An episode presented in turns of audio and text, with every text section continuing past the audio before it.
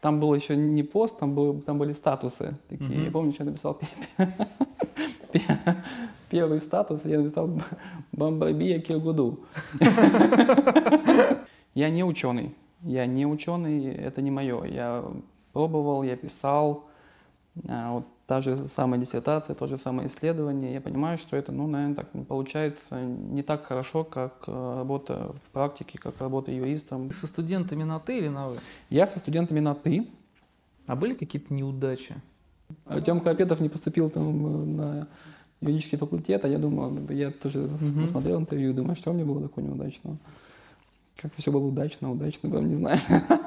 Ну, если что-то было, то так, по мелочи как-то.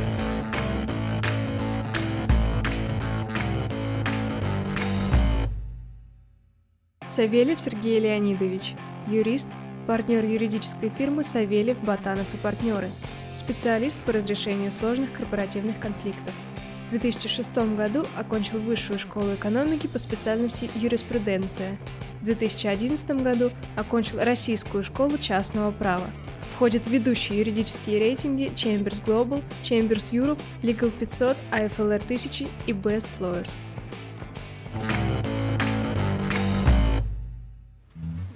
Сергей, привет! Добрый мы день, дошли. Коллеги. Здравствуйте. Здравствуйте, Полина. Куда мы пойдем? А, мы можем, мы можем пойти к нам на факультет угу. права Высшей школы экономики, либо к нам в офис. В принципе, те одинаково. Выбирайте, куда вам больше интересно пойти. Я думаю, что лучше на факультет права. Давайте пойдем. Начнем там. Все.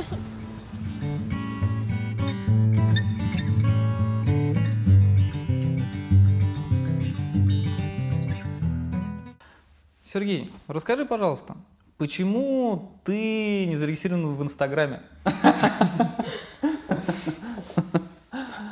А, да, меня там нет и не будет, а, по той простой причине, что а, любая соцсеть — это дикий убийца времени, и я есть в Фейсбуке, есть ВКонтакте, и этого достаточно, я считаю.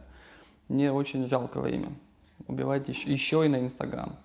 А у тебя есть какая-то градация, например, там ВКонтакт для этого, Фейсбук для того? Да, у меня ВКонтакт — это социальная сеть, исключительно где я общаюсь со студентами. Там есть группы соответствующие, в том числе группы вот нашей кафедры практической юриспруденции, где мы размещаем массу информации. И студенты пишут мне непосредственно в личные сообщения ВКонтакте, поэтому я вынужден там быть, просто вынужден. Одно время меня там не было, а потом я опять появился, потому что вынужден. Они именно там, они не переходят в Facebook, как бы я об этом не просил, и поэтому я вынужден быть в ВКонтакте также. А Твиттером? Facebook, Facebook для работы. Понял. А Twitter, например? А Twitter, Twitter нет, в Твиттере меня тоже нету, как я выяснил, там в основном политики, а я не хочу это. Понятно. Погружаться в эту социальную сеть. А сложно было вообще регистрироваться в социальных сетях и как бы писать первые посты там, например? Ой, ВКонтакте это было очень давно, ВКонтакте было очень давно, там был еще не пост, там, был, там были статусы такие, mm-hmm. я помню, что я написал первый статус, я написал «Бамбабия Киргуду». Да, и это было очень давно, я еще, по-моему, был даже, я был студентом еще, да, да, а потом Facebook, я, там я уже не помню, как это все это было, что-то было, как-то не помню. Понятно. Смотри, а ты фактически имеешь два учебных заведения, которые тебя воспитало, да? То есть да. это Высшая школа экономики да. и эр эс че пэ. И Российская школа частного права, да. А, вот в чем отличие этих двух учебных заведений, на твой взгляд? Ну, колоссальная разница, и они, тут нельзя, наверное, их сравнивать, это все-таки два уровня образования. Тогда я оканчивал еще Высшую школу экономики, когда был специалитет, да, факультета права, пять лет обучения. Потом у меня было три года работы, и только потом я поступил уже в эр эс че пэ, спустя три года работы в юридических фирмах. И, конечно же, те знания, которые мы уже вот получали в эр эс че пэ, это были знания, наложенные на мой практический опыт. Это был совсем другой эффект. Совсем другой эффект. Я думаю, что а, вот обучение магистратуры именно в эр эс че пэ с неким перерывом на работу, в итоге такое обучение эффективней. Ну, по крайней мере, у меня было так. У меня было так. И э, все-таки это магистратура специализированная, это частное право, частное право, частное право, частное право э, с утра до ночи. И вот, наверное, этим отличаю. Это первое отличие, да. А второе, да, там на тот момент, ну и сейчас, сейчас даже, мне кажется, еще лучше, э, э, профессорско-преподавательский состав был завидный, ну крайне завидный, да, то есть это были в основном сотрудники Высшего арбитражного суда, это были именитые преподаватели: Артем Карапетов, Сергей Сарбаш, Константин Скловский, Андрей Владимирович Егоров. Это было достаточно сильно. На самом деле я в РЧО поступил с одной целью. Ну, нет, с одной целью — это послушать определенных преподавателей, именно у них поучиться. Я шел именно для этого. Я шел послушать Карапетова, Егорова, Сарбаша, Скловского. И ни одной лекции у этих преподавателей я не пропустил. На все их курсы я отходил, не пропустив ни одного занятия. Вот это была моя цель, потому что иные предметы я, конечно, нещадно прогуливал. А, Какие? Да, да, я нещадно прогуливал. Ну, были у нас там всякие Хорошо. разные. Были у нас там всякие А кто разные. У тебя был научным руководителем? Артем Карапетов. Mm. Артем Карапетов был у меня научный руководитель, да, и я считаю его своим таким учителем. Какая у тебя была тема э, диссертации магистерской? Тема магистерской диссертации звучит очень так, не коротко, угу. вот, и называется она «Правовая определенность и единообразие судебной практики на основе изучения практики а, арбитражных судов по гражданским делам». Ну, в общем, тема была по прецеденту. По прецеденту угу. это было на самом деле такое полноценное полевое исследование, выход в поле. Я изучил там, сотни тысяч судебных актов, судов кассационной инстанции, президиума Высшего арбитражного суда. Там была определенная задача у этого исследования, и результаты были. То есть мне нравится моя работа по той простой причине, что она, по сути, такая статистическая, да, математическая, и не подкопаешься. То есть это не просто были мысли одного, мысли другого, там, да, я где-то посередине думаю. Да, то есть это было именно полевое исследование, выход в поле. Вот в этом, там, то есть диссертация состояла из приложений, которые были там на сто страниц. Сам текст, он небольшой, там, страниц шестьдесят. А потом не было желания продолжить научную карьеру? А это и была моя, по сути, кандидатская диссертация же. Это и была кандидатская диссертация. Я, я еще учился в аспирантуре, да, кстати. Я так еще... А почему не защитил кандидатскую?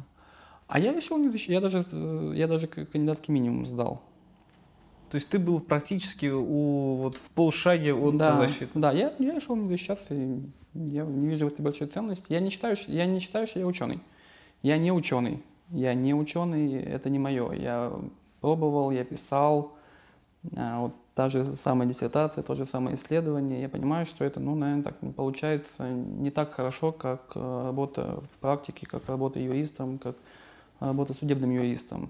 И, наверное, надо заниматься тем, что получается лучше всего. А да. там научным руководителем кто был по э, кандидатской диссертации? А, дело в том, что там, э, там был научный руководитель, мне назначенный сверху.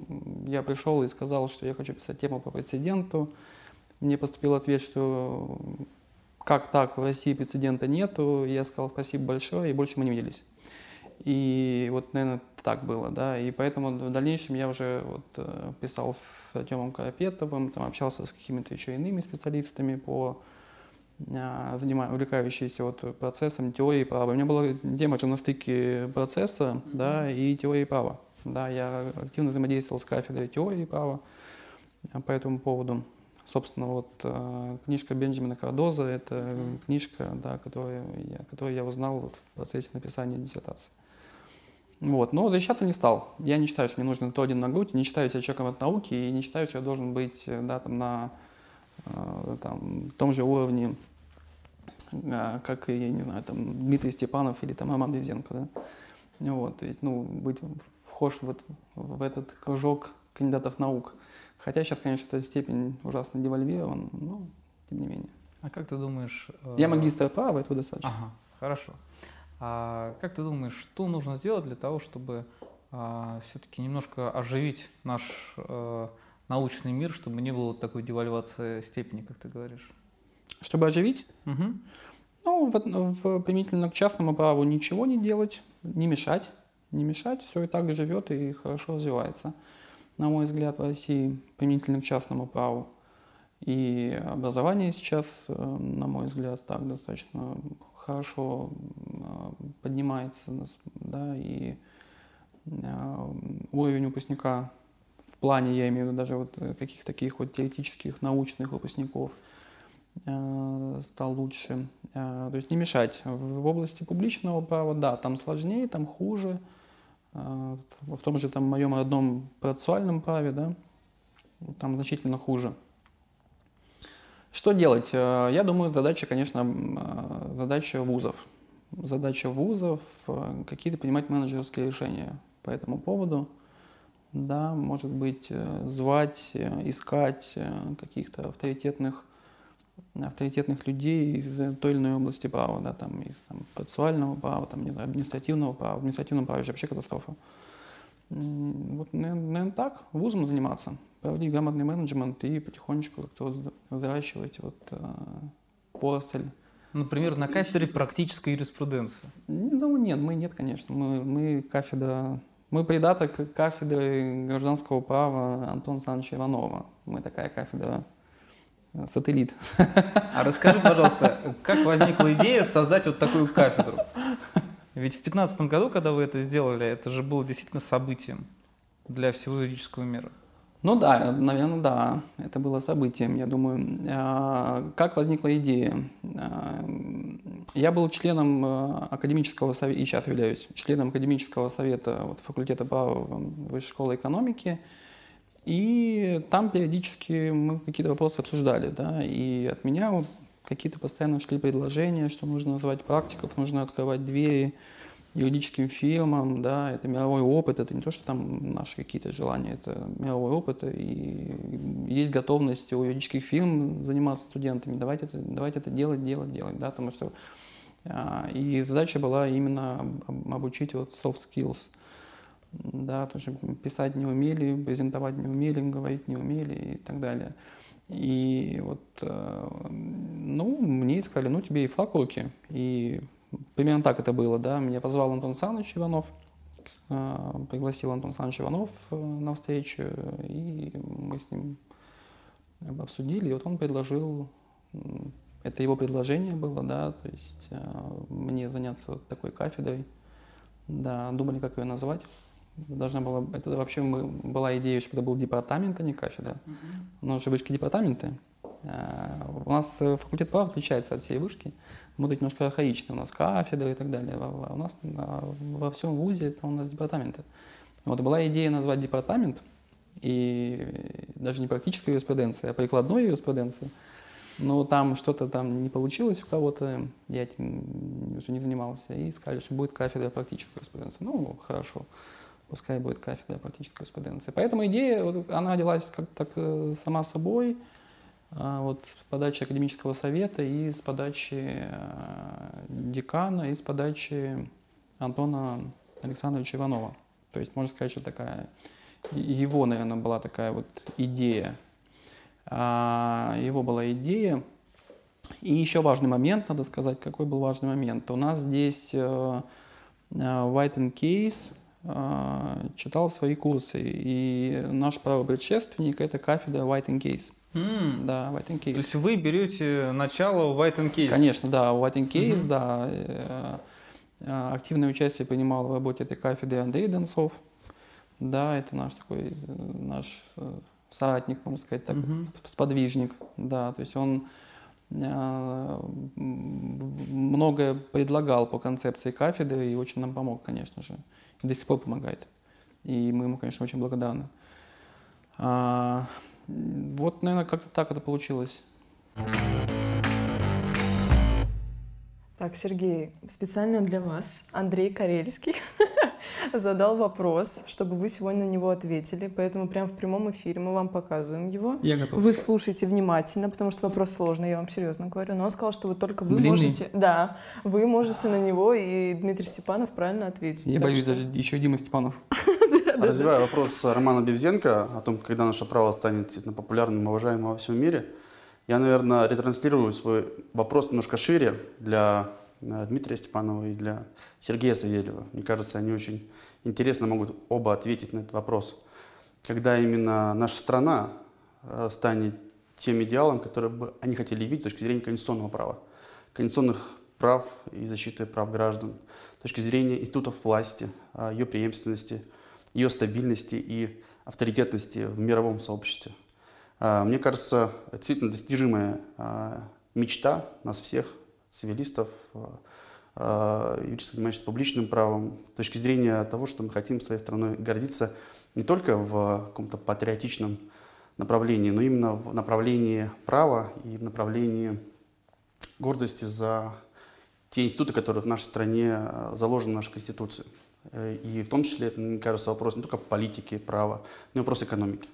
Когда наша страна действительно станет тем идеалом для вас, как вы его видите в будущем, когда мы все сможем действительно ей гордиться, и наша страна действительно будет достойна того, что а, прописано в ее Конституции, которая на сегодняшний день действует и существует в нашей стране.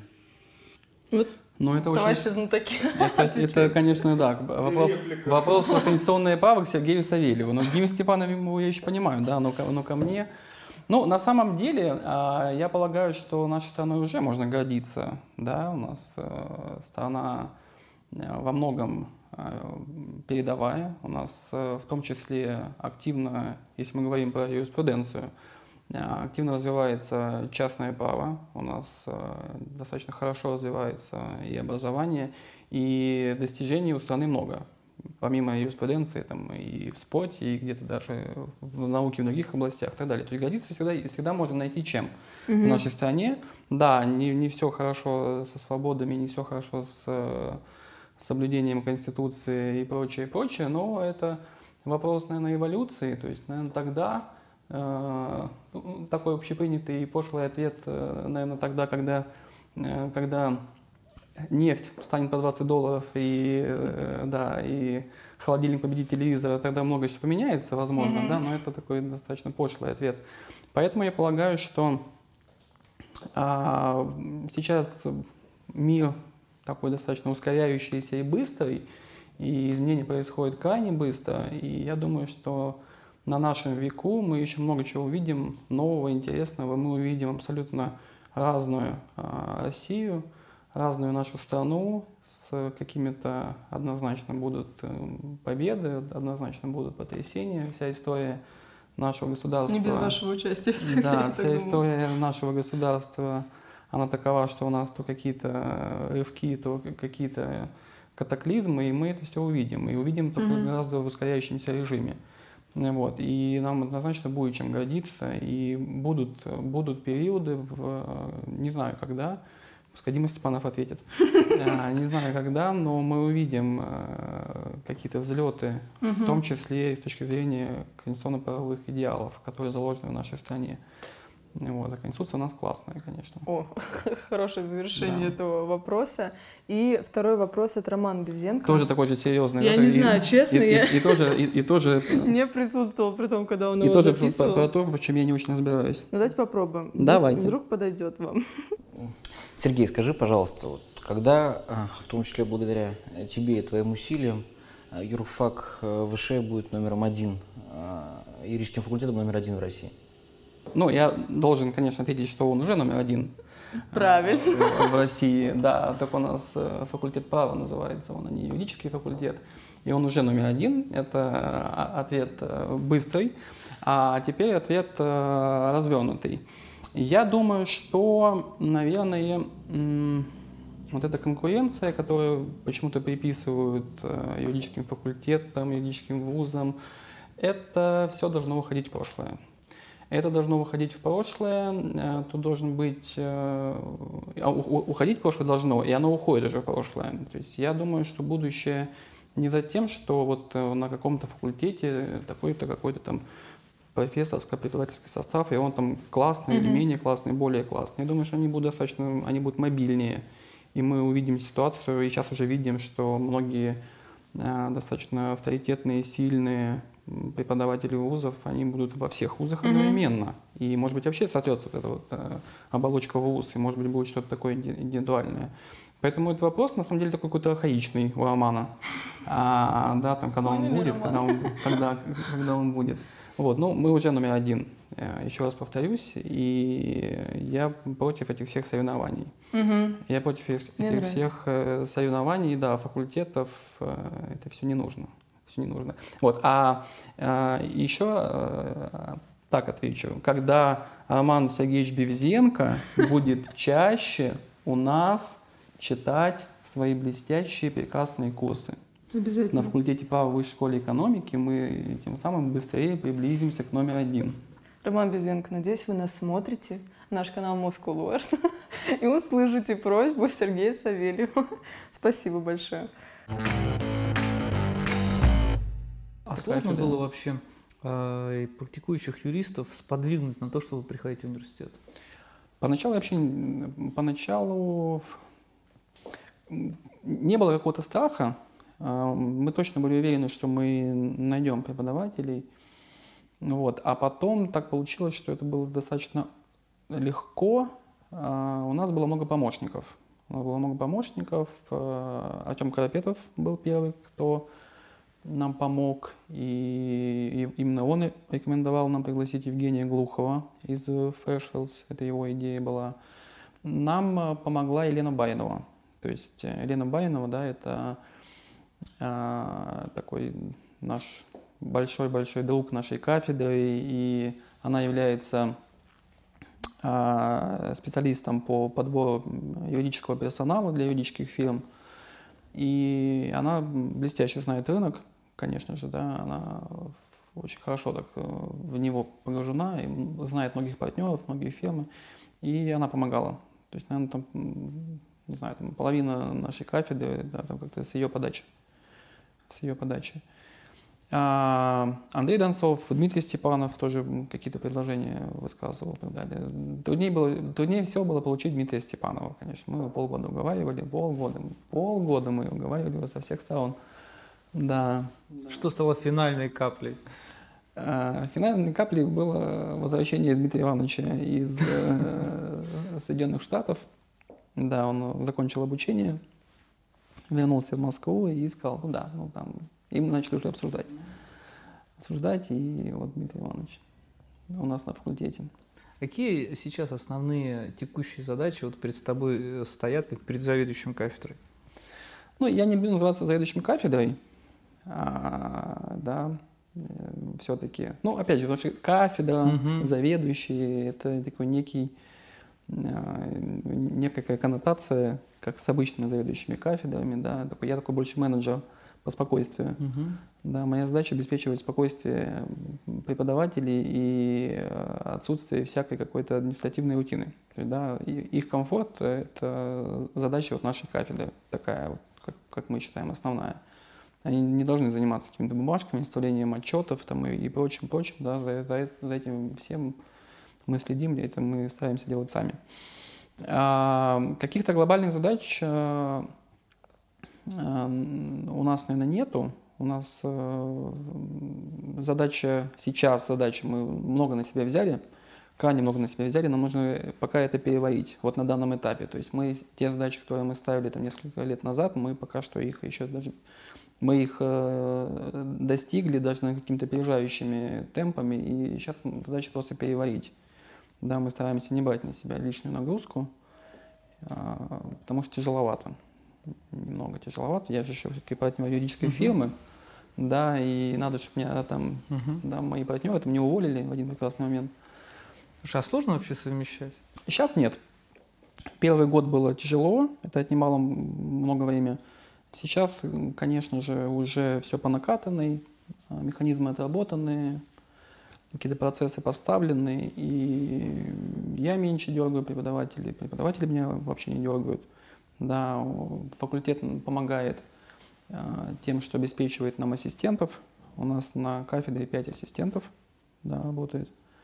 Да, это блестящие ребята, да, которые нам все обеспечивают, помогают. Ну, я думаю, ты сам знаешь, ну, да. насколько это важно.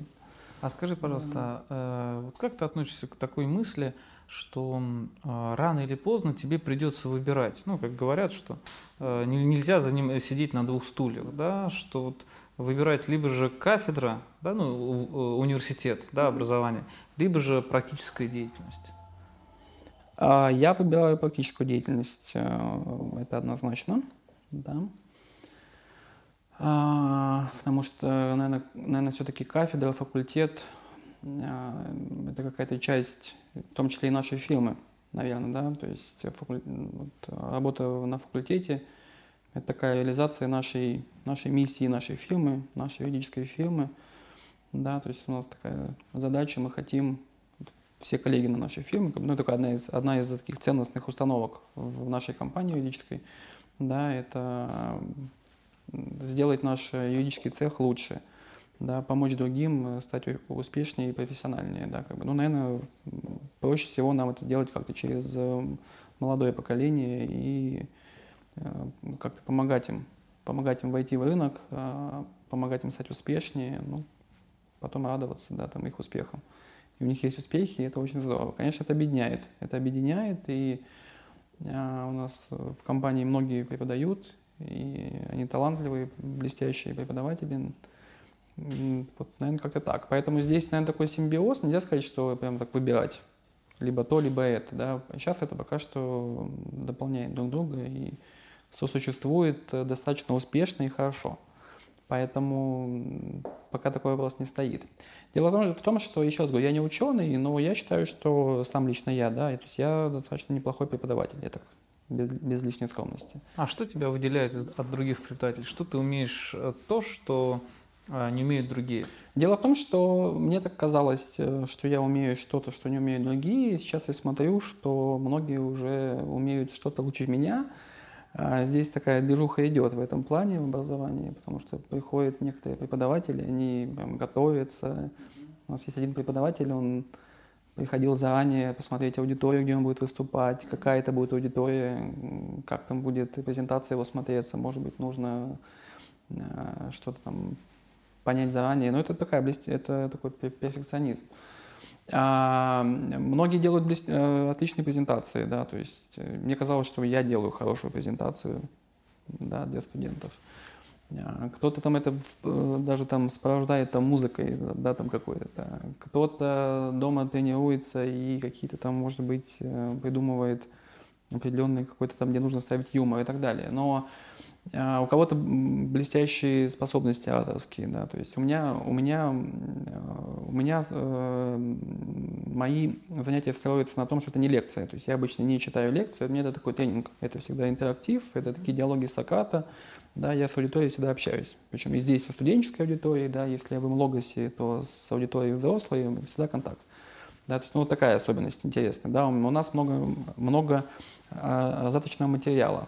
Да, то есть это, это, мы, мы стараемся делать тренинги. Вот, на, мы, я имею в виду вот, преподаватели нашей юридической фирмы, и, и мы просим делать то же самое наших преподавателей от кафедры, делать именно тренинги. То есть чтобы это была и презентация, и а, зачетный материал. То есть если мы говорим про а, а, там, корпоративные споры, да, пускай это будут иски, отзывы, конкретные решения суда, которые мы тут же будем разбирать. Да, они смотрят на лучшие образцы, да, какие-то лучшие практики, и учатся это делать, и, либо, либо дома писать и так далее. В свое время я преподавал здесь, вел семинары по арбитражному процессу, мы, а, мы устраивали... Я считаю, что процессу вообще-то на самом деле просто по учебнику научиться невозможно. Да? То есть это должны быть какие-то мини-мудкоты, мини-процессы, либо это в классе для занятий, либо вообще в идеале вообще выходить в суд. Мы всегда ходим в суд. Мы всегда ходили в суд, мы ходили, я водил на свои заседания. Я выступаю, там сзади меня сидит там тридцать человек. С поддержкой. Нейтрально. Абсолютно тихо, они были тренированы, да. Судьи поначалу как-то смотрели, а потом уже перестали. То есть если вы пойдете в кассацию и войдет тридцать человек, они даже ухо не поведут. Уже проверено. Кассационный суд, по крайней мере, пятый-шестый составы, вот эти, которые слушают корпоративные споры, они уже натренированные. Вот, мы, мы вводим их в кассацию, потом мы разбираем это дело. До этого, конечно, мы читаем дела, которые, дела, которые будут рассматриваться. То есть это тоже, то, тоже было. Это тоже делается. Ну, наверное, как-то так. Наверное, как так. Так э, не могу сказать, что я прям отличаюсь от всех. Может быть, кто-то делает лучше. Я даже узнаю, что кто-то делает лучше. Да. Там Дима Степанов делает лучше. Да, у Димы Степанова самая уникальная методика. Да, то есть это чтение там пятисот страниц до занятия, потом разбора всего этого. Да, у Артема Карапетова, да, это, это, всегда, это всегда такое блестящее выступление с точки зрения способности оратора, да, это такой максимум содержания в минимум тексте, да, там Юлий Тай, да, но это просто блестящий оратор, это и шутки, где нужны, и красное словцо и так далее, поэтому, конечно, делают лучше.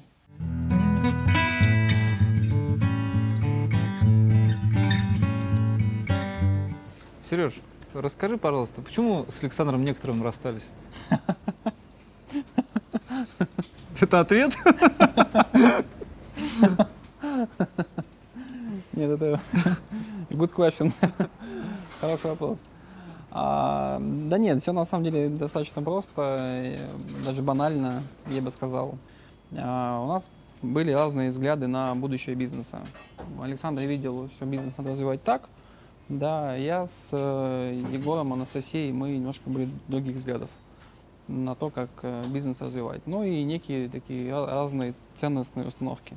Наверное, да, как бы мы видели по-разному ценности фирмы, мы по-разному относились вот к нашей идее там, по кафедре, по преподаванию, по обучению других, какие-то иные аспекты и так далее. То есть могу сказать, что это было не из-за денег, как многие могут подумать. Да, как бы, если деньги там и был каким-то одним из факторов, то он там десятый-двадцатый.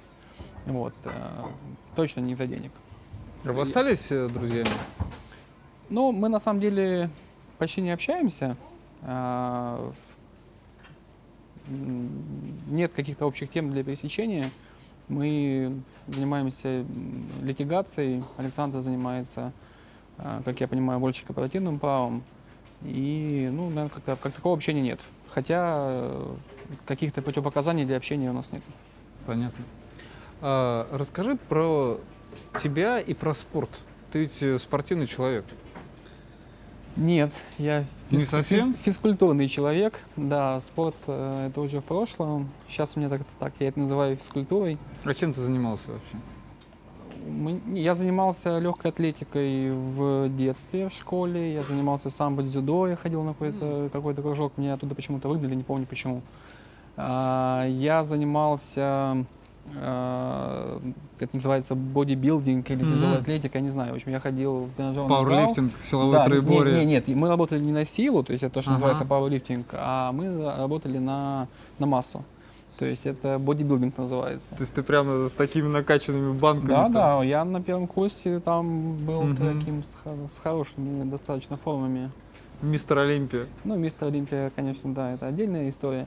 А, сейчас мы бегаем. Сейчас угу. мы бегаем, я хожу в тренажерный зал, я занимаюсь, хожу нерегулярно, то есть один раз в неделю, два раза в неделю, то есть как пойдет. Вот, но бегаю. Возможно, вот я думаю, побегу марафон в сентябре. сорок два километра. В том году я побежал уже полумарафон, двадцать один километр. Бегу, конечно, не на результат, не на время, для удовольствия. Но, думаю, может быть, побегу сорок два. Посмотрим, как пойдет моя подготовка. Сейчас я так потихонечку вхожу, только в ритм такой беговой. Ну, посмотрим. Вот и весь спорт. Круто. А, а как ты подбираешь э, свою команду? То есть ты вот говорил про единомышленников, да? То есть какое вот должно быть... Э, что-то, что ты скажешь, это наш человек? В первую очередь ценностно он должен нам подходить. Он должен подходить ценностно. Подбираю команду не только я, подбирают э, нового члена команды вся команда. То есть э, собеседуют все, абсолютно все. То есть все юристы, кто, кто желает, собеседуют, они, они желают.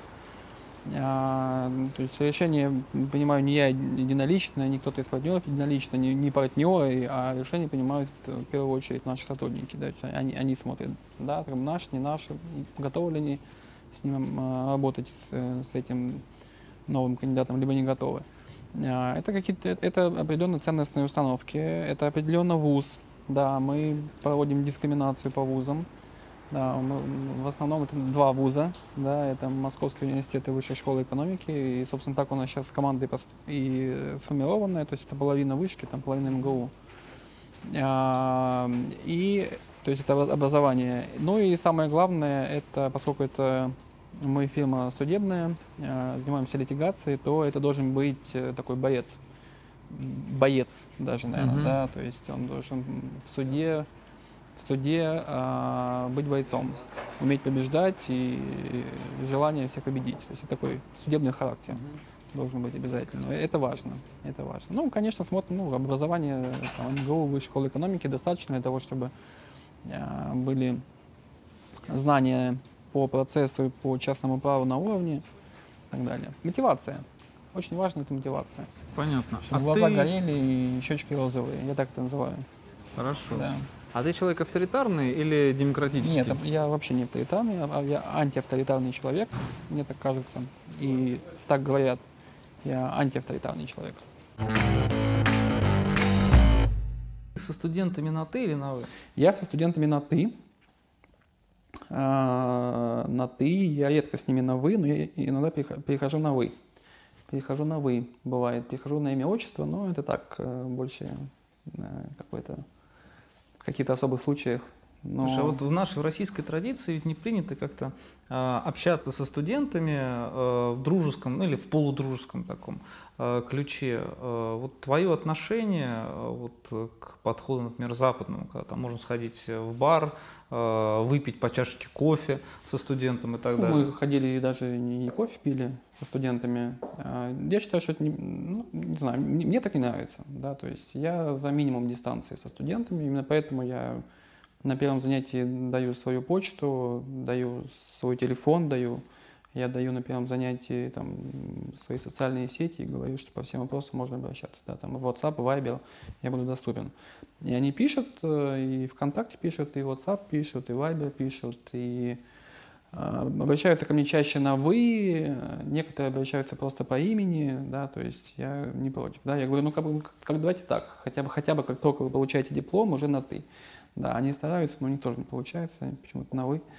То есть я за минимум дистанции, да, то есть я могу свободно сходить с ними в бар и выпить кофе. То есть никаких проблем в этом нет абсолютно. Да. А приходилось сталкиваться со своими студентами в суде, например, с другой стороны? Пока еще нет, пока еще нет, но я очень жду этого, этих моментов, да. Я очень жду, да, они должны превзойти, я думаю, да, своих преподавателей. А представь, если студент будет в качестве судьи.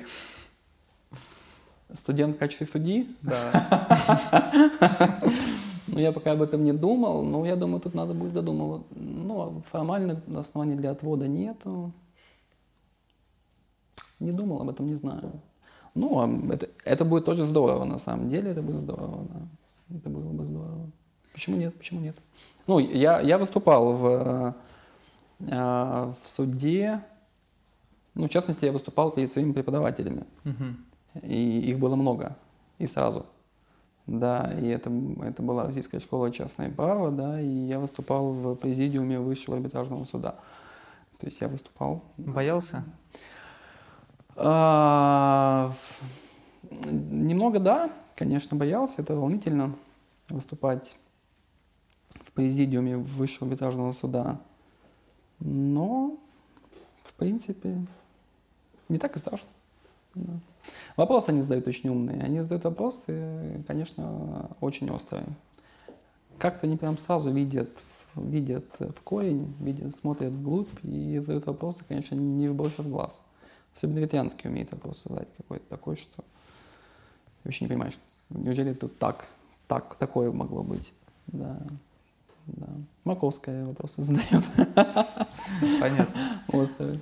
А расскажи про э, начало своего профессионального пути. Как вот ты начинал работать в юридических компаниях? Где? С кем? Ну, я работал, я всегда работал на самом деле. Я работал и на первом, и на втором курсе, и на третьем, и на четвертом, и на пятом. Но именно по специальности я пошел работать, по-моему, на третьем курсе. Это была компания «Донстрой». «Донстрой», да, я работал в компании «Донстрой». Да, я там работал в каком-то отделе, который занимался договорами. В общем, по сути, я был такой, как сказать, я должен был систематизировать, носить какие-то графики там, и так далее. То есть такая условная юридическая работа была. Ну, какая-то там была юриспруденция, тем не менее. То есть договор, поставки, там что-нибудь там.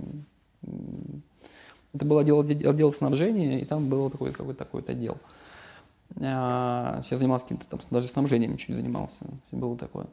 А потом я, а на пятом курсе, на пятом курсе меня взяли в юридическую фирму, она вот называлась Magisters, Magisters. Это украинская фирма, киевская фирма, в Москве офис был. И э, меня взял Дмитрий Дякин, mm. ныне партнер ЕПАМа. Да, это мой первый наставник. Именно он меня ввел в профессию, именно он, он меня ввел в профессию литигаторов, судебных юристов, да, и был моим первым наставником. И был, на самом деле, блестящим наставником.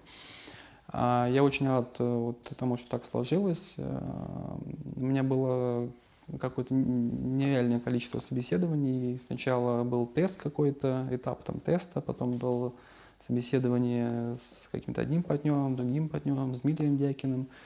И там пятый этап, по-моему, был, это меня взяли в суд, а, да, на какое-то заседание. И по итогам заседания меня спросили, вот, что имел в виду там, оппонент, что имел в виду там, судья. Там, и мне говорят, ну окей, хорошо, вот тебе дело, занимайся. Да, это было первое заседание, и потом в последующем я вел это дело. Вот, и Дмитрий молодец. Дмитрий, мы с ним разбирали итоги процесса, и подготовку к процессу. Так, достаточно эффективно. И того мне сказал, что юрист судебный должен преподавать. Mm-hmm. Да, то есть я вот тогда задумался, что судебный юрист, он должен преподавать.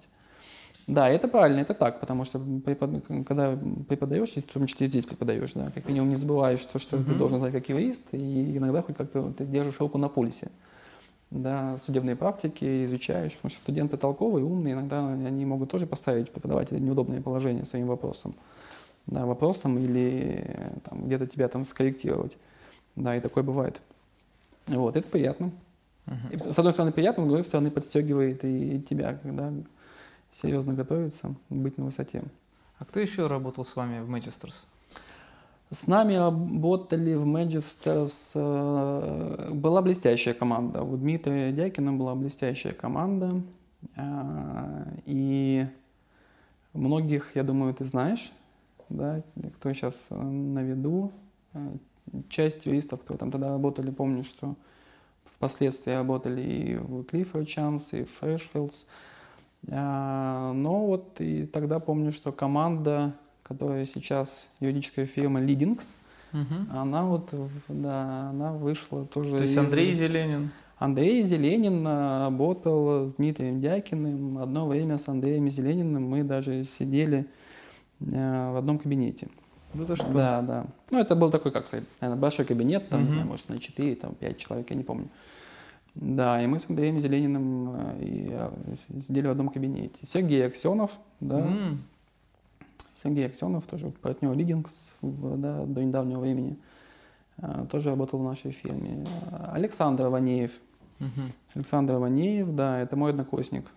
Это, да, это наш один из самых талантливых выпускников нашего года. Вот он тоже работал с нами, и работал он очень долго с Дмитрием Дякиным, очень долго. Они вместе работали.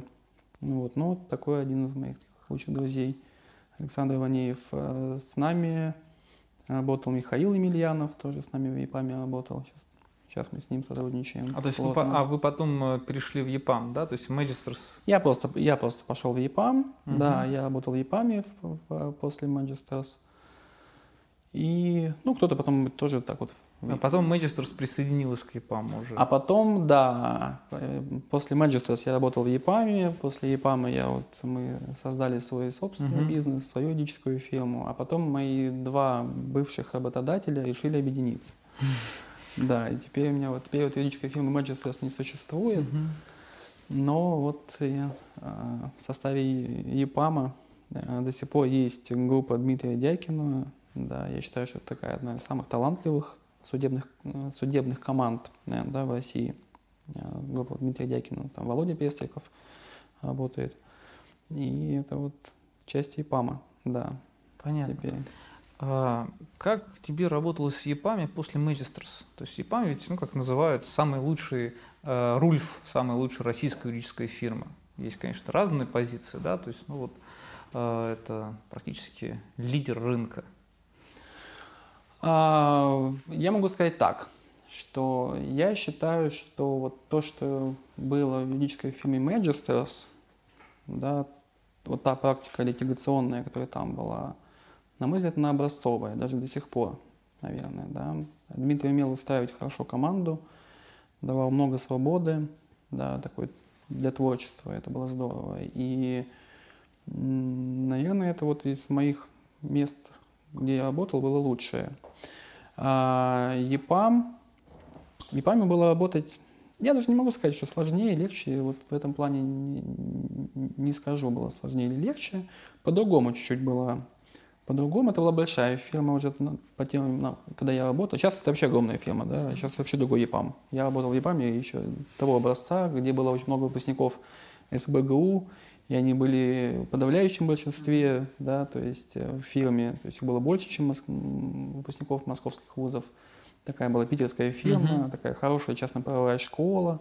Я прям это ощущал, прям такую хорошую частно-правовую школу в ЕПАМе. И это было здорово, да, мне посчастливилось работать в блестящей тоже команде, отличных юристов. Проекты были посложнее, такие, наверное, вот, по крайней мере, мне попались уже в ЕПАМе после Magisters. Проекты такие поглобальнее, посложнее, длинные такие проекты, один-два года. Да, именно там, именно в ЕПАМе, именно в ЕПАМе, благодаря вот моим коллегам, с которыми я работал, да, я увидел, как ведется такой большой комплексный проект, длинный, да, вот так называемый комплекс litigation, да, и то, чем мы сейчас занимаемся, вот наша такая специализация, комплекс litigation, фокус на таких больших проектов, состоящих из множества взаимосвязанных там параллельных процессов, то есть там, да, когда в одном проекте пять-десять процессов, вот это то, что мы любим. И хорошо умеем. И вот, наверное, в ЕПАМе вот ЕПАМ был такой школой, вот такой, по таким проектам для меня. А после ЕПАМа вы уже создали свою компанию? После ЕПАМа, да. После ЕПАМа вот мы вот уже создали свою компанию. Расскажи, вот, как пришла такая мысль пойти в собственное плавание, свободное? Всегда хотел, и даже у меня была какая-то попытка еще там в свое время давно. Какая-то, там, а не, какая? Не, да, не удавшаяся там, там с моим другом. Какой-то проект взяли, делали его, потом думали, как это развивать. Это в праве или просто бизнес? В праве, не, в праве, да, все в праве. Да, и как-то не пошло. Вот. Потом я просто вопрос момента. Да. Хотелось всегда, а вот момент, когда надо начать, трудно было понять. Да. И у меня это так было связано, что я пошел в Российскую школу частного права. Я подумал, хорошо, надо, надо, надо поучиться. Потому что, да, ощущались пробелы в частном праве, я такой там процессуалист, а, ощущались пробелы в частном праве, тем более еще ЕПАМ так давил своей питерской школой частного права, ты понимал, что как-то стыдно. Да, и да, и мы, я пошел учиться в РСЧП, и вот этот момент как раз совпал, потому что я думаю, так, ну ладно, все, значит, надо... Как раз вот тот момент. Буду учиться и фирму, фирмой будем заниматься. Ну, не пойдет фирма, значит, не пойдет фирма. Да? Я же учусь, я, я вообще студент, mm-hmm. мне опять хотелось студенчество. То есть в каком году вы создали? две тысячи девятый. две тысячи девятый. Вы с Александром Некторовым, да? Александр Некторов, да. Mm-hmm. две тысячи девятый год. И, ну, вот так потихонечку пошло. Ну, так, с местами с трудом, местами успешно очень.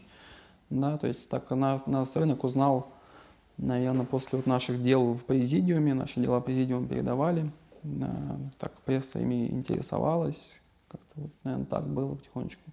И тогда ВАЗ, ВАЗ был такой достаточно активный, Высший арбитражный суд. Вот, вот тогда это было, да, все. Ну, пошло, получилось хорошо, да. Так, Сергей, вы готовы? Я готов. Отлично, тогда поехали. Севастополь или Симферополь? Симферополь. Хорошо. Ярослав Кузьминов или Бенджамин Кардоза? Ярослав Кузьминов. Кузьминов. Да. Вот я так и знал, что да. сейчас будет какое-нибудь ударение неправильное.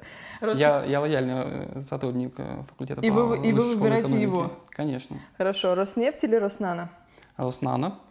Павел Швец или Олег Репин? Павел Швец, несомненно.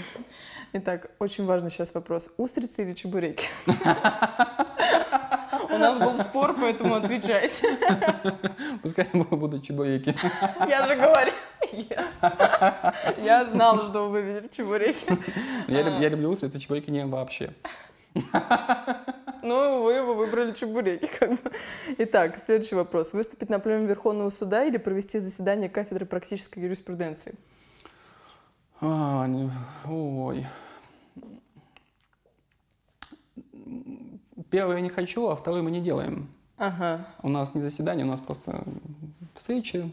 Ну, примерно здесь, да? Как здесь, да. Хорошо. И последний вопрос. Экономическая эффективность или социальная справедливость? Экономическая эффективность. Хотя одно другое не исключает. Одно другое не исключает, ну, давайте экономическая эффективность. Хорошо. Правильного ответа нет, поэтому... Да. Хорошо. Спасибо большое. А были какие-то неудачи?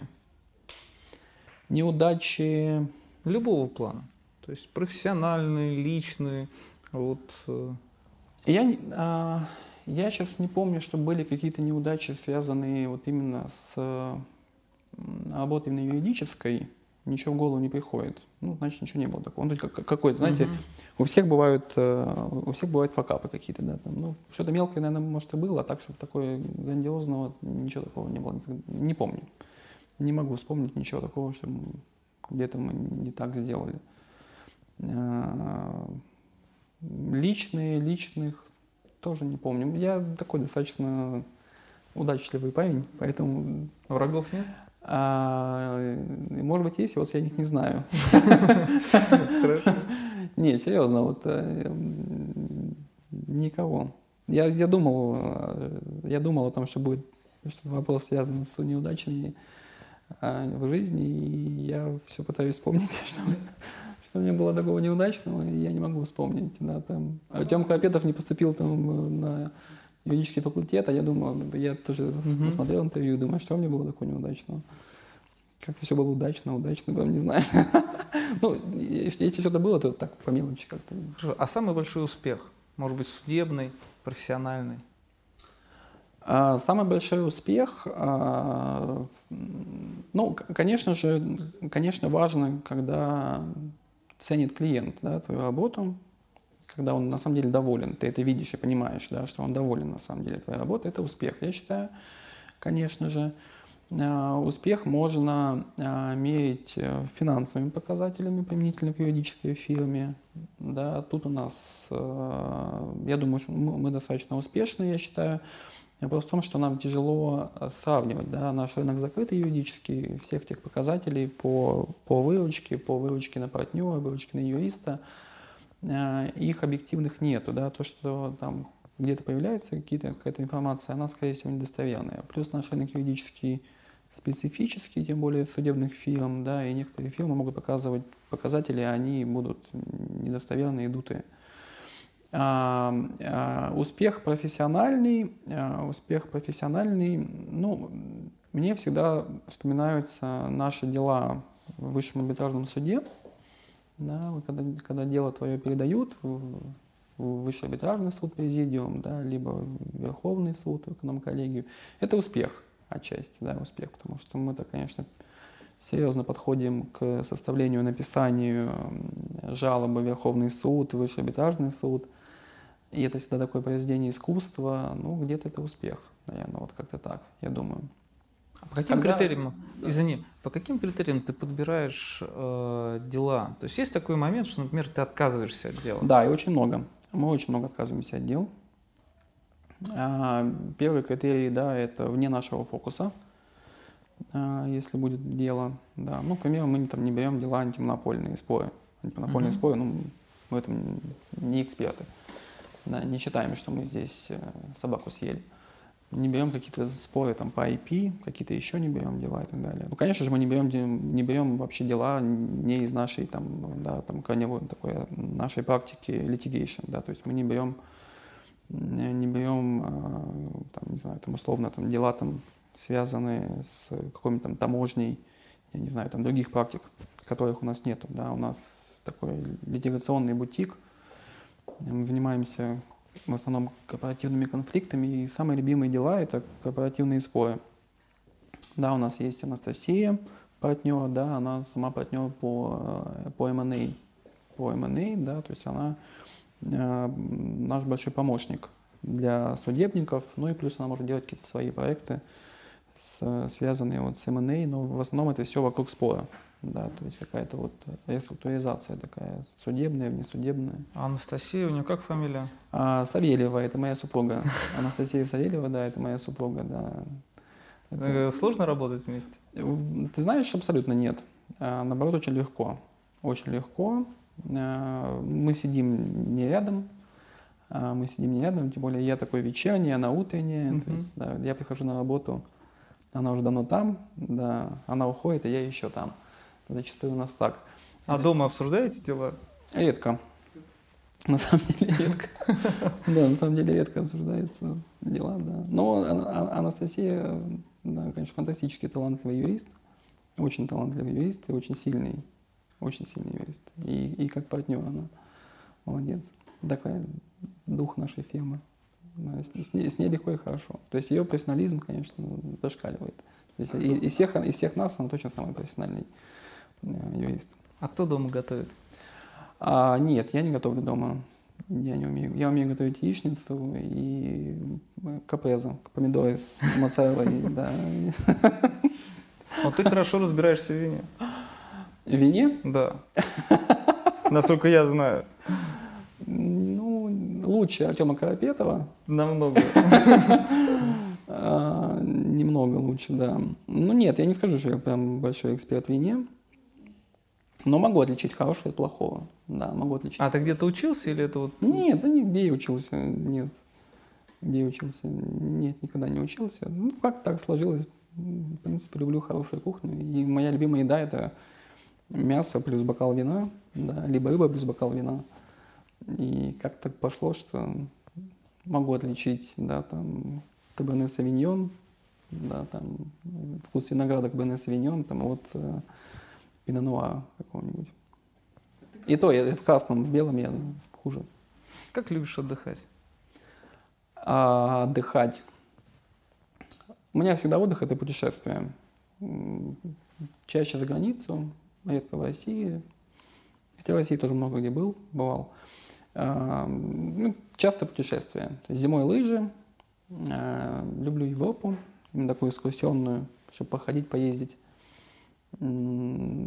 Плюс, плюс э, книжка, да, либо, либо, либо какой-нибудь, в идеале, конечно, какой-то экотуризм, это так, чтобы где-нибудь там либо плыть, либо идти, гулять так, чтобы минимум людей. Ну, ли, либо, либо, же, либо же Европа, какие-то города, где тоже очень хорошо и замечательно. Какой-нибудь Мюнхен, угу. Какой-нибудь Лондон. А ты легко сходишься с людьми? Да. То есть тебе лучше общаться, чем... Я экстраверт, да, мне надо общаться. Не то чтобы не надо общаться. Это моя потребность. Надо общаться.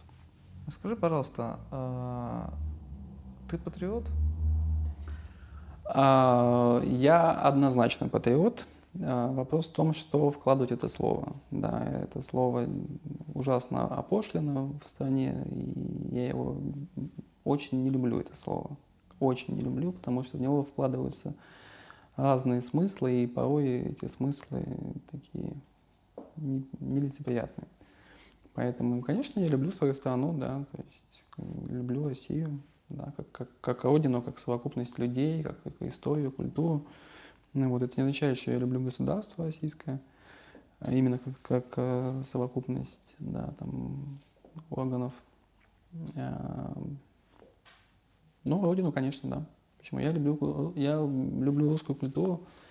Я преимущественно читаю именно русскую литературу. Наверное, к моему сожалению. То есть я такой в этом плане отсталый. То есть я, все, я могу перечитывать русскую литературу по много раз. Да, то есть это вот именно так вот. И мне это очень нравится. Наших великих русских поэтов, там, того же Пушкина, Есенина. А у тебя были какие-то разочарования в людях, с которыми ты близко общался? Да, да, и были, были, и это мое самое такое нелюбимое чувство, это именно вот разочарование. Я очень не люблю разочарование, такое расстраивает меня это. Бывают такие ситуации, редко очень, но были, да, были. Ты любишь театр, ты заядлый театрал. Ну, такой. Продвинутый любитель. По камере в Фейсбуке очень часто тебя можно прочитать рецензии и знать, куда лучше и ходить, куда лучше не ходить. Это я еще не, не все пишу. Да? Да, на что хожу, да. Наполовину я, наверное, не пишу в Фейсбуке. Какой у тебя любимый режиссер сейчас? Да нет, наверное, такого, что прям был любимый режиссер. У всех бывают какие-то какие-то очень удачные вещи, бывают менее удачные вещи, да. Ну, неплохо, неплохо делают в Театре наций достаточно, да, там приглашенные режиссеры, много, много иностранных режиссеров приглашенных, и они делают качество. Очень хорошо делают в Гоголь-центре, да, Серебренников, Кирилл Серебренников ставит спектакли в Гоголь-центре хорошо, ставит Богомолов, ну, это такие наши модные новые режиссеры, это здорово. Но при этом э, могут быть совершенно блестящие вещи и в каком-нибудь театре, таком, да, там, ну, не, не нафталиновом, да, но в каком-нибудь там старой школы, такой там, классический, современный. А сейчас что больше смотришь, кино или сериалы? Сериалы вообще не смотрю. Не, не от того, что не люблю, не от того, что не мое, просто это... На них не хватает времени, во-первых. Наверное, только поэтому, да. Могу посмотреть, но надо найти время. Где его найти? Понятно. А какие качества в студентах, которые вот сейчас у тебя учатся, ты ими восхищаешься? Я ими восхищаюсь? Да. Восхищаюсь? Угу. Пассионарность. Вот если студенты, то пассионарность. Пассионарность, желание добиваться, желание побеждать. Вот это, это очень ценно. То что, то, что их сделает профессионалами и поможет им пробить любые стены. Я думаю, это, наверное, важно. Ну, конечно, важно, когда есть какая-то хотя бы минимальная порядочность. Это вообще дефицит в наше время, но тоже важно. А ты боишься чего-нибудь в жизни? Я боюсь, ли я в жизни да. ничего не буду? Да нет, наверное. Чего я могу бояться? Нет, наверное. Ну, наверное, то, что такое общечеловеческое, чего можно бояться, то, наверное, можно бояться. Ну, никогда не думал об этом. А есть какая-то цель, которую, ну, можешь про нее не говорить, которую ты бы хотел достичь там, в ближайшие несколько лет? Такая заветная-заветная. В ближайшие несколько лет? Да. Ну, это, наверное, будет связано с, с работой, профессиональной деятельностью, да. Мы строим фирму, и очень хочется, чтобы, конечно, это, эта фирма была не одной из тысячи, а была какой-то уникальной, была какой-то, была успешной, да, и они хорошо отзывались, да, и мы, конечно, к этому прикладываем максимум усилий. Да, нам хочется, чтобы у нас бизнес все-таки был цивилизованный, и нам хочется, чтобы это фирма юридическая добивалась в рыночных конкурентных условиях побед. И нам хочется, чтобы были фирмы, которые без административного ресурса добиваются больших успехов и высоких позиций. И фирмы, фирмы, в которые хотят работать, фирмы, в которые хотят обращаться. Да, и не потому, что есть ресурсы, а потому, что она классная, и в России, может быть, я уверен, такая фирма построена. Ну, по крайней мере, мы к этому все прикладываем, все усилия прикладываем к этому. А если тебе ЕПАМ предложит тебя поглотить, ты согласишься? Нет, я не соглашусь, конечно же. Я не соглашусь. Ну, во-первых, я уже был в ЕПАМе, во-первых. А, во-вторых, ЕПАМ блестящая фирма, фантастическая фирма, я это знаю. Но мы, мы не готовы. На данном этапе мы не готовы ни с кем, наверное, да, объединяться. Ну, как бы вот на данном этапе, да, нам нужно еще поработать, а там будем смотреть. Понятно. А никогда не было желания поработать в Ильфе? А вот никогда не было желания поработать в Ильфе, на самом деле, по той простой причине, что в Ильфе... Я судебный юрист, литигатор. Тогда, когда я заканчивал обучение в Высшей школе экономики, вообще практик литигационных в, в Ильфах-то и не было. А, ни в одном Ильфе не было такой какой-то мощной, сильной литигационной практики. А я хотел литигацию всегда, да, и это были российские фирмы. И поэтому как-то вот не довелось тогда хотеть. Да, а в последующем они начали появляться, но в последующем уже был свой бизнес. Хотя, на самом деле, я уверен, что поработать в Ильфе полезно очень многим по той простой причине, что увидеть вот эти лучшие практики, эти best practice, которые у них есть, конечно. Но это, это фирмы, конечно, глобальные, эти фирмы с историей, там некоторые по сто-двести лет, там, да, там, как Freshfields, там, которому за двести лет. И, конечно, они наработали определенные стандарты, которым было бы хорошо поучиться многим нашим российским юристам. И, надо сказать, многие поучились. Поучились и делают свои российские фирмы, в принципе, по достаточно, на достаточно высоких стандартах. Поэтому это здорово, но я тогда не хотел, а потом и не нужно было. Что бы ты хотел улучшить в нашей стране? Вот на твой взгляд. Улучшить в нашей стране? Как-то у нас, на мой взгляд, такой дефицит, наверное, такой порядочности наблюдается зачастую. И я думаю, что нам бы, нам бы вот поднять общий уровень культуры и образования, наверное, бы не помешало, я думаю. И было бы вообще здорово, я думаю, если бы в нашей стране больше и больше людей вот изучали языки, изучали языки, изучали э, иностранные языки, изучали культуру других стран, э, больше путешествовали. И вот, наверное, может быть, тогда мы сможем преодолеть вот это вот наше российское «мы и они». Потому что это чудовищно, конечно. Это «мы и они», «мы и они», то есть, да, то есть противопоставление себя и, и кого-то там, какого-то окружения враждебного, это очень плохо. Это приводит к вот таким вот этим всем ура-патриотизму, да, и результатам на наших выборах российских определенных. Да, вот эта вот риторика ура-патриотическая, как какая-то вот такая фантомные боли, эти вот все постсоветские. Это надо все убирать. Это все, мне кажется, это все, конечно, с этим можно справиться через образование, через какую-то открытость миру, да, то есть это, это иностранные языки, иностранная культура и путешествия, да, надо больше путешествовать. У нас восемьдесят процентов населения, там, да, там, ну, по статистике примерно, вообще не выезжает за рубеж. Вот, это все можно преодолеть, ну, это все хотелось бы преодолеть, наверное, так. Вот, потому что это, это большая такая болезнь нашей страны. А ты никогда не хотел поучиться за границей? Хотел. Хотел поучиться за границей. Хотел. А почему не получилось? Вот как-то не сложилось. Как-то не сложилось. Ну, во-первых, во-первых, мой язык, да, там, да, is not perfect. Да, несовершенный. И с каждым годом как-то все хуже и хуже, меньше и меньше практикую. А, это первое. Но это, это, это не проблема, конечно же, это никакая не проблема, всегда можно там и подтянуть. И...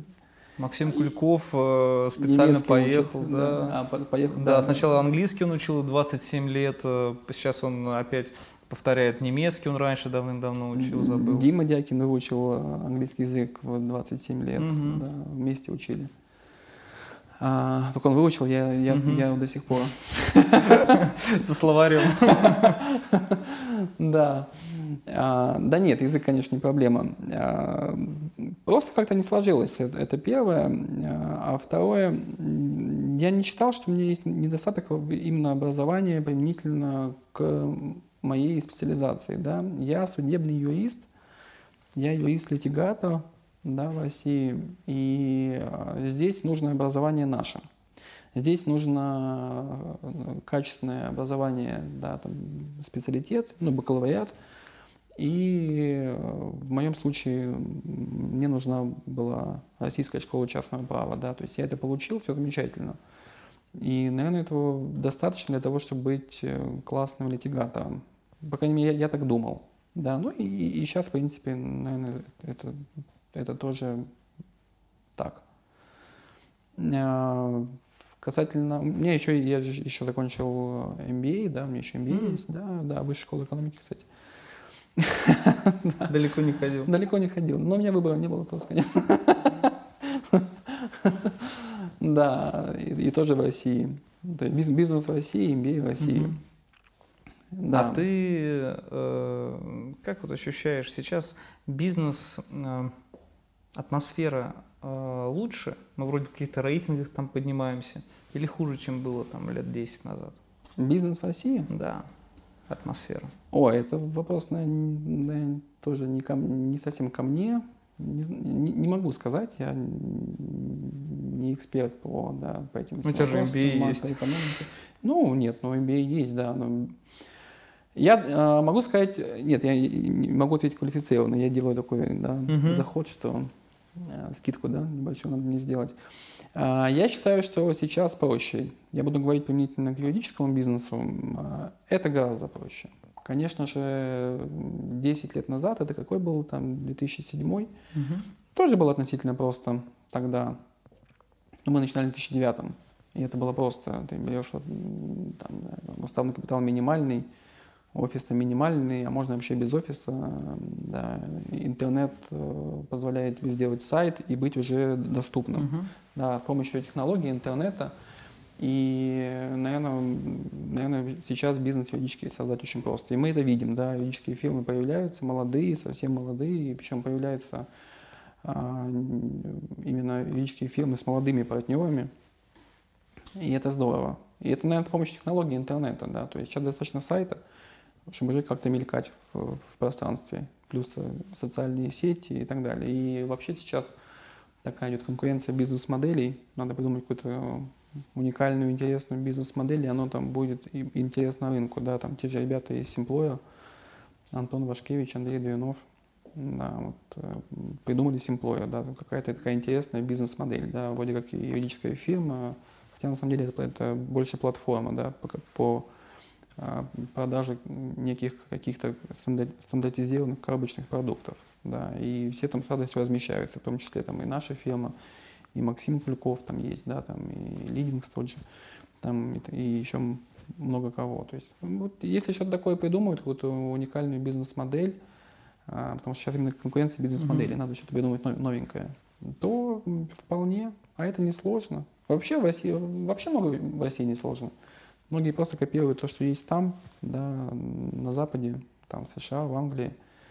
И это уже хорошо, если они могут это скопировать. Потому что, да, там большая половина рынка живет какими-то вообще там какими-то архаизмами. И я вообще не понимаю, как они выживают, эти фирмы. А ты бы студентам сейчас советовал создавать свой бизнес или пойти поработать сначала? Нет, я бы им ничего не советовал. В том плане, что огульно. То есть, да, тут надо смотреть на конкретных выпускников. Да. Кому-то, может быть, уже можно попробовать сейчас. Во-первых, эти студенты, у них же, у них же прекрасная пора, им можно ошибаться. Мы, мы не можем так ошибаться, да, а им можно ошибаться сейчас. Делайте, создавайте. Не, не пошло, делай чем другое. Не пошло, пошли работать там, в юридическую фирму. Да, у них возможностей в этом плане больше, не могут ошибаться. Поэтому кто-то, если это делал, делает, то здорово. Я считаю, что это очень классно. Пускай создают, пускай ошибаются. Нормально. Наверное, кому-то лучше пойти поработать сначала, потом уже думать о бизнесе. Разные типажи людей, разный характер людей. Где-то я думаю, что не пошло бы, где-то я думаю, что, может быть, и пойдет успешнее. И опять же, пускай ошибется. Ничего страшного такого там нету. Вот. А, а вообще, конечно, нет. Тут, тут нельзя советовать. Я никогда не советую. Я стараюсь не советовать. Я могу только ответить на вопрос, а какие риски. Да, то есть вот как-то вот опять, если сделаешь, если не сделаешь. То есть так. Ну а так, чтобы как бы нет, иди делай. Нет, так нельзя. Это, тогда ты будешь нести ответственность, во-первых. Да, разделять ответственность. Пускай они сами принимают решения и сами ошибаются. Вот я, я вот за это. Я вот сторонник этого. Пускай сами принимают решения и ошибаются. Сергей, а что это у тебя за такой авангард на стене? Это все русское авангардное искусство. Это Казимир Малевич. Это постеры, конечно же. Оригиналы висят в музеях различных по миру. В том числе в некоторых музеях в Петербурге, в Швейцарии, и в Англии, и в Европе, и так далее. И э, Казимир Малевич, собственно, постеры привезены из Лондона, из Тед-галереи. Это вот дизайнер э, Наталья Маслова, которая делала нам дизайн всего этого класса для занятий студентов. Она вот решила, что надо остановиться именно на русском авангардном искусстве. и заказали из Лондона, привезли в Москву. А какое у тебя самое любимое изображение? Не, нет, ни одного любимого, нет, конечно, и, бы, и быть не может. Русское авангардное искусство надо либо любить, либо не любить. А что-то прям любимое, менее любимое, более любимое, ну, наверное, такого быть не должно, я думаю. В целом это так, хорошая композиция. Вот. Мне кажется, очень, очень здорово. Сергей, спасибо за интервью. И мы тебе э, в вашу библиотеку дарим две книги. Да, то есть наши традиционные. Это избранные труды юридического факультета в Харбине. Это наши э, дореволюционные, постреволюционные ученые, которые творили в Китае. Да? Mm-hmm. Это спасибо. Наша уже книга на английском языке Russian Company Law. Так буду, что... буду, буду учить английский язык. Да, спасибо. Учи по нашей книге. Спасибо, Александр, огромное. У нас к вам встречный подарок. Отлично. Мы со встречным подарком. К вам, для вас, для студентов юридического факультета эм гэ у, это Бенджамин Кардоза «Природа судейской деятельности», переведенная на русский язык. Спасибо. Первый перевод на русский язык с помощью нашей фирмы осуществленный. И а, также для студентов юрфака эм гэ у а, это комментарий договорного и обязательственного права под редакцией Карапетова. Прекрасно, спасибо. Мы это все принимаем. Коллеги, благодарим Сергея за интервью еще раз. И подписывайтесь на наш канал. И помните, что юристы тоже люди.